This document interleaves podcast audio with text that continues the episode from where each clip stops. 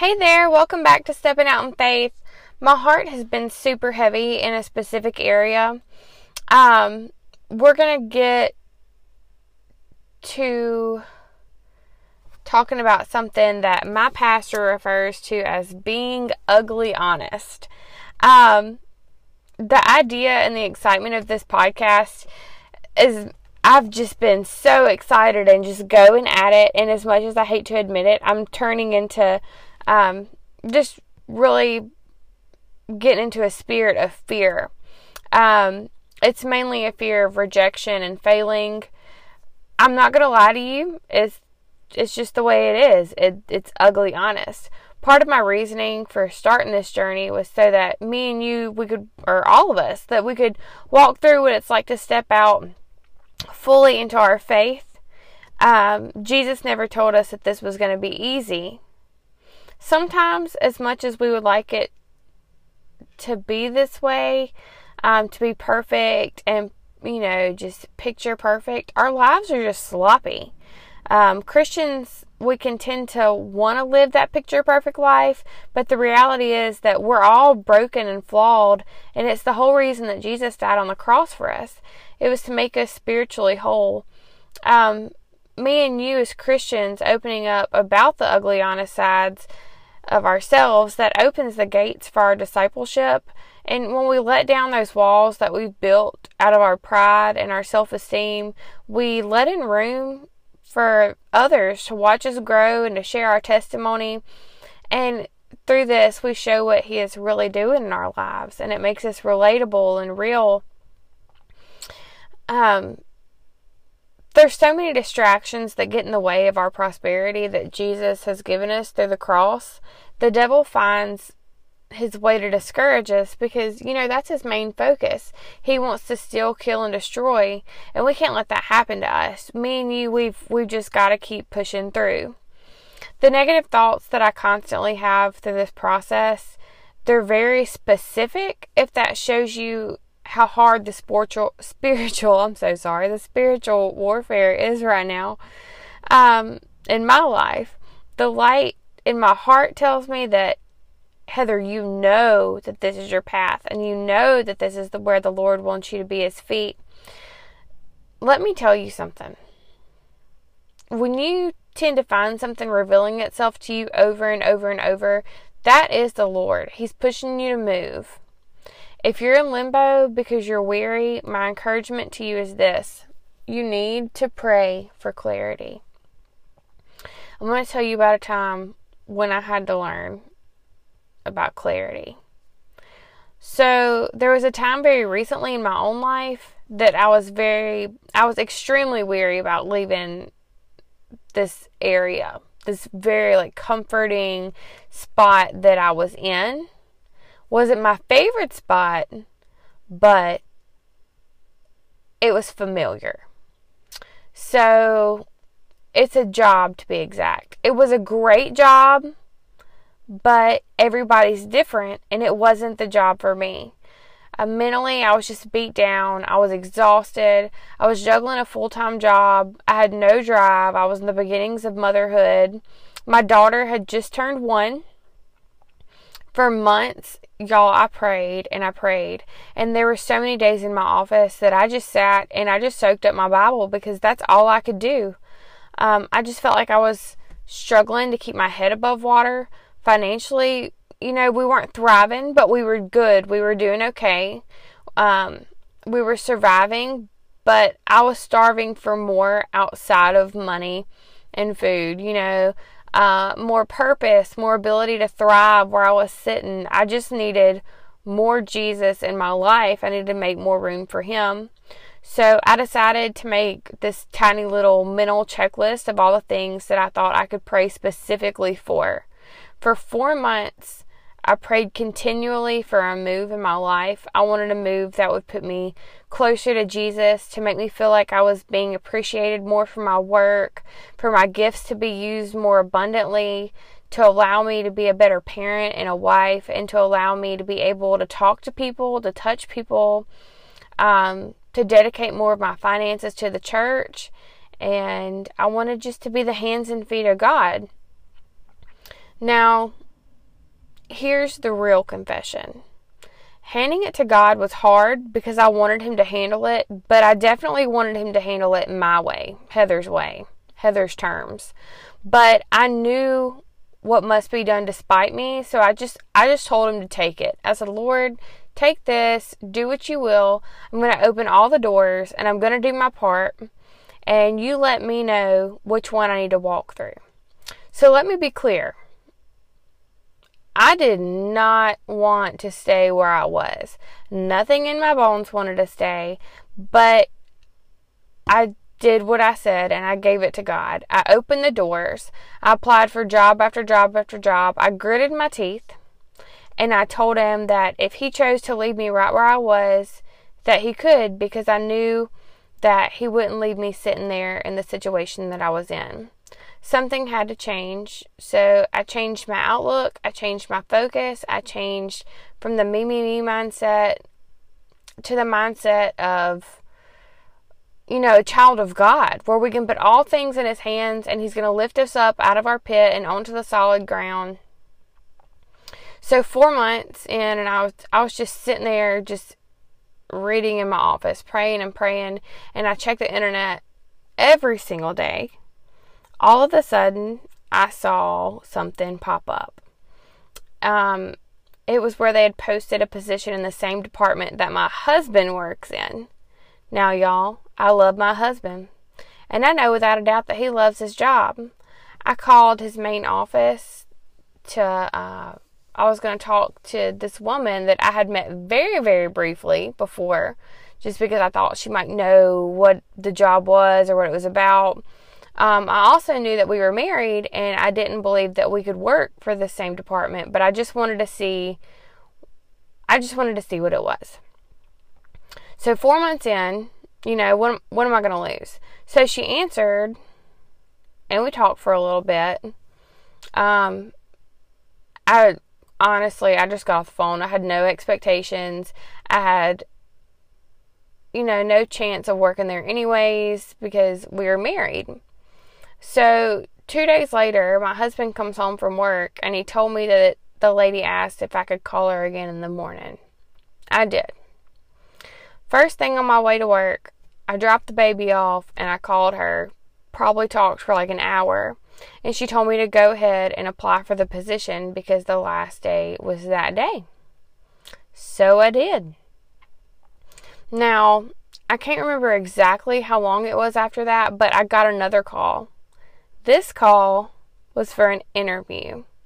It was probably the scariest moment of my life. I don't know if y'all can imagine this, but my husband has a career that he absolutely loves. He plans on working in this department forever and ever and ever and retiring from there. And here I am about to make a complete fool out of myself in front of all of his bosses. Yeah, have mercy. So, y'all thank goodness for that man and all the love that he has for me and his big old heart because he was absolutely nothing but supportive. Me, I was freaking out, but he is always, as always, was just being my rock. He he don't get stirred up about a whole lot, and he sure don't get angry, or if he does, he don't he don't show it a lick. But so with his support, I prayed constantly over the next few days that God's will would be done in my life, and not only my life, but in my husband's and my daughter's. I mean, this is a life changing event. It never occurred to me before I had kids and before I had a mortgage, but a job swap can truly seem like life or death. Y'all, but God, just wait. So constantly I have to tell myself through daily life that we've got to quit putting everything on us. I've got to quit putting everything on me. You've got to quit putting everything on you. You can't do it. I can't do it. This is just the truth. I can't do anything alone. But God, He can do anything and everything. He created anything and everything. I just really got in my brain and my mind was foggy because I didn't want to feel like I was just jumping into this out of complete fear. I wanted to know that I was making the right decision and that God wanted me to be there. So, where to go from there, I had no idea. So we're at church the next Wednesday night, and altar call came. And so, y'all, I, I hardly ever go to the altar. I'm not going to lie to you. Um, it's not because I don't want to. Like, I don't always just feel called. That makes sense. But this time, y'all, it was pulling at me. And when God tells you to make a move, you make a move. So I made a move. And I went to the front and um, we had a newer youth minister. I had never talked to him before. Um, he was standing at the altar and I told him the situation like, hey, I, I don't know what to do. Like, how do I know if this is for me or not for me? And so he gave me the same encouragement that I gave you ask for clarity. To me, this had absolutely never been an option, maybe a form of testing God. I really wasn't sure, but I followed his advice.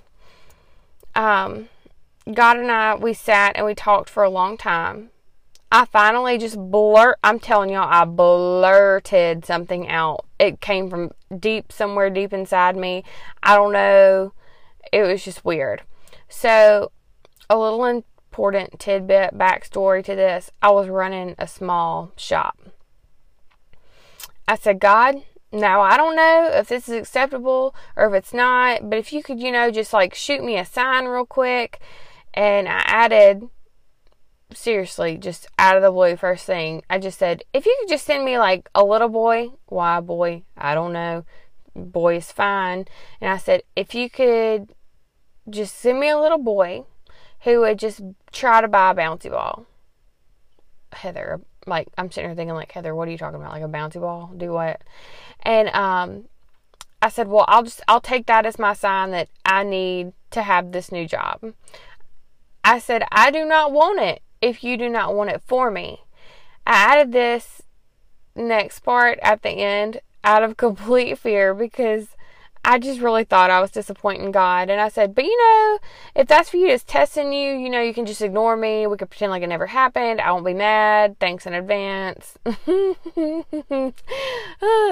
I, I was just freaking out. So I said, you know, God, that's cool if you want to help me out, but don't let me be sinning with no knowledge of the fact that I just made you a little bit upset. So I'm, I'm really sure that God probably gets a kick out of some of the things I say to him sometimes.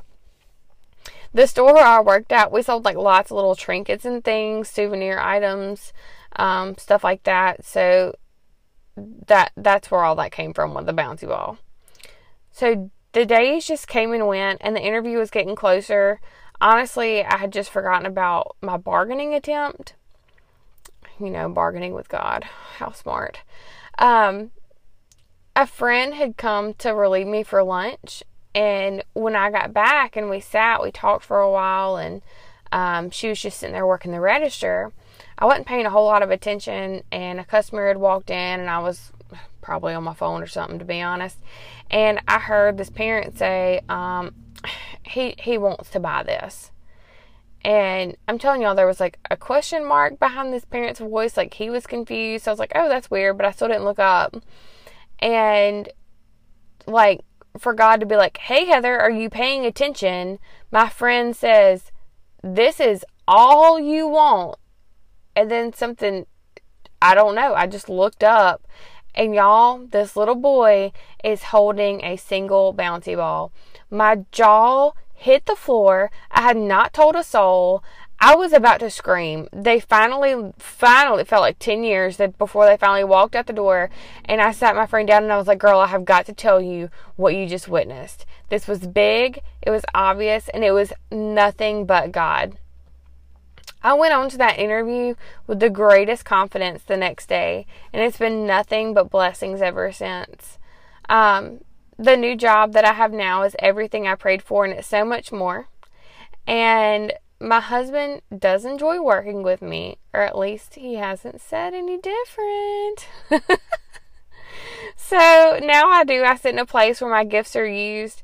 I'm reassured of that daily. Um, I do have daily opportunities to help others through tiny struggles, the big hurdles, um, even something as big as a shortage of time. Y'all, you think those things can't be solved, but when you involve the Lord, because y'all, I was struggling to see my kid. I was tired. I was getting home at 6, 6.30 and that baby has to be in bed by 7, 7.30. I was barely getting to bathe her. I was upset. Um, where I was struggling to see my child, now we have the ability to make plans.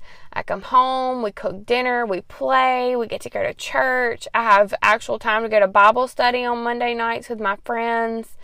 Um, I don't feel like I'm drowning in the responsibility anymore. And I'm accomplishing so much more than I was because he's he's directed my path straight to the still waters, y'all. Of course, you know, new days do come with new trials, but it also comes with grace and the opportunity to see evidence of God in your life. Um, as I said before, my confidence recently has just plummeted, and I do find my faith in the Lord every single day, but my flesh speaks into me. I don't know if anybody's ever told you this, but the devil does know scripture. He knows his fate, he knows what the Lord has spoke of him, and he knows what's to come, and he will do anything to get you distracted and off course. When you're listening to him, you're not listening to the will of God which is exactly what he wants for you. He's stealing, killing, destroying, destroying dreams, confidence, joy, whatever it takes. We all know that the feeling, that feeling when you just like, you're just mentally exhausted, you're going through the motions, you pick up the baby, you make the dinner, you go to the church, you read the Bible, but man, your body feels like you've been hit by a truck, even though you got eight hours of sleep. You're just struggling to do those little simple tasks, but you're just continuing to go through the motions. Absolutely draining.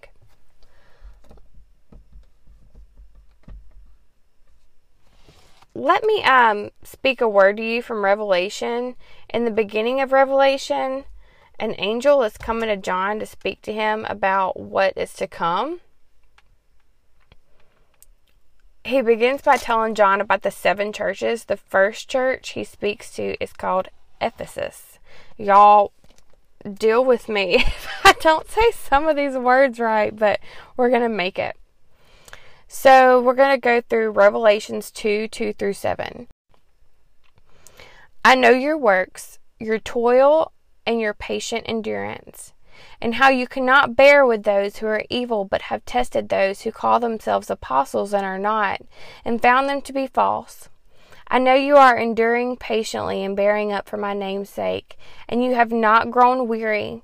But I have this against you, that you have abandoned the love that you had at first.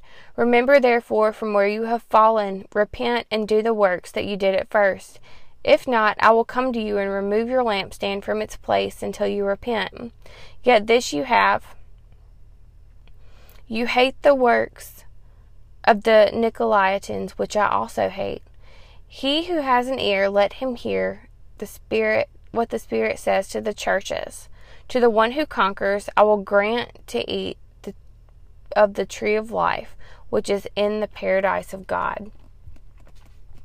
Let's read that again. So, verse 4 says, But I have this against you, that you have abandoned the love you had at first. Remember, therefore, from where you have fallen, repent and do the works you did at first. How many of us have started something with such a passion where your heart just pulls you in the direction of the calling the Lord has you on? You know, it, we get pulled in the direction of the calling that the Lord has us on track for.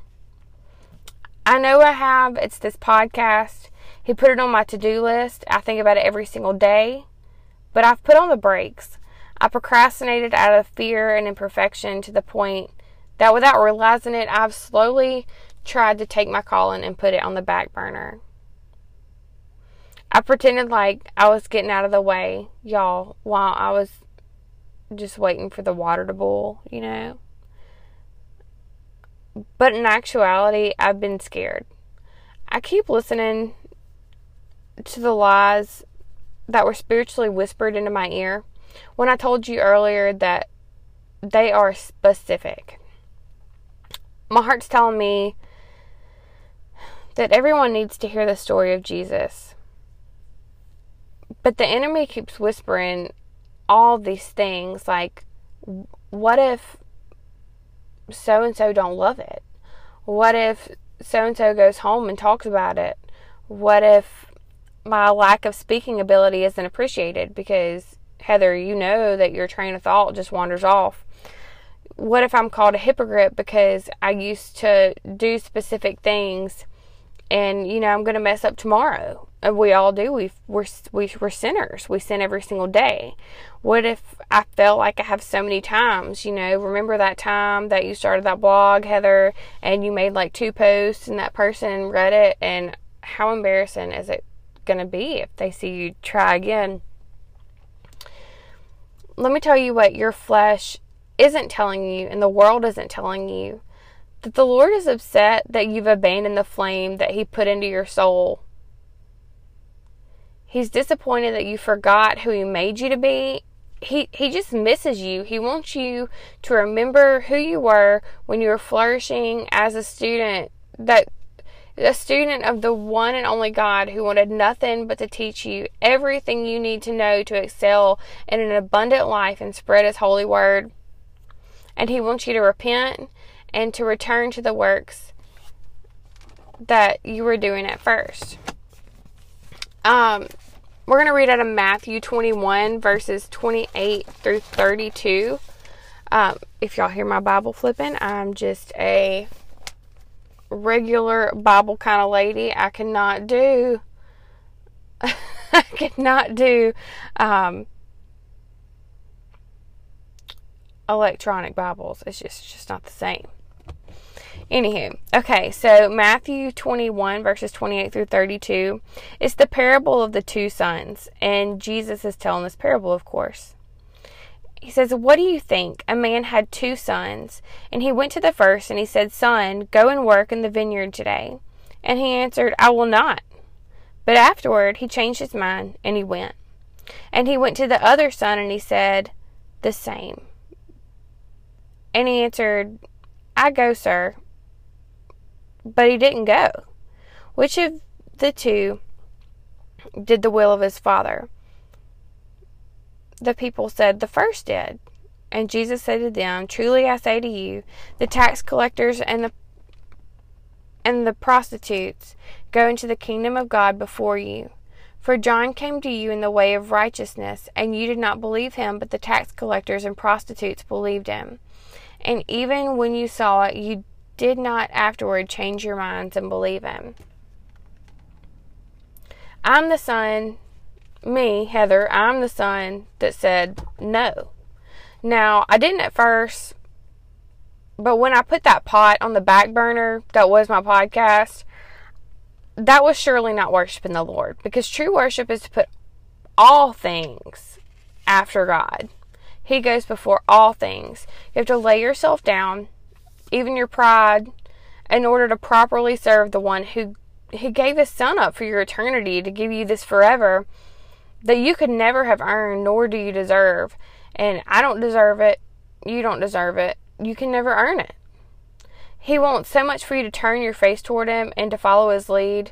Yeah, sometimes we stop and we sit in our own little pile of despair, but you've got to climb right back out of that. And you've got to remember who you are and where you came from. Repent and love on the Lord. We are so undeserving of this opportunity, and there are so many times that we overlook that. The Nicolaitans that Jesus refers to in the passage of Revelation, they were a group that professes, professes themselves to be Christians, but their works showed completely differently. In verse 6 is where you see them originally, where it's talking about their works. But if you skip over to verse 15, you'll see that Jesus is telling the church that that this particular church is settled in the world that they have some that are holding on to the teaching of the Nicolaitans. Pay close attention to how quick those works can turn into teachings because if you think that someone is not watching your works and the fruit of your works, then you are living complete denial. Because the example that you set as a follower of Jesus is doing nothing but teaching the love of the Lord.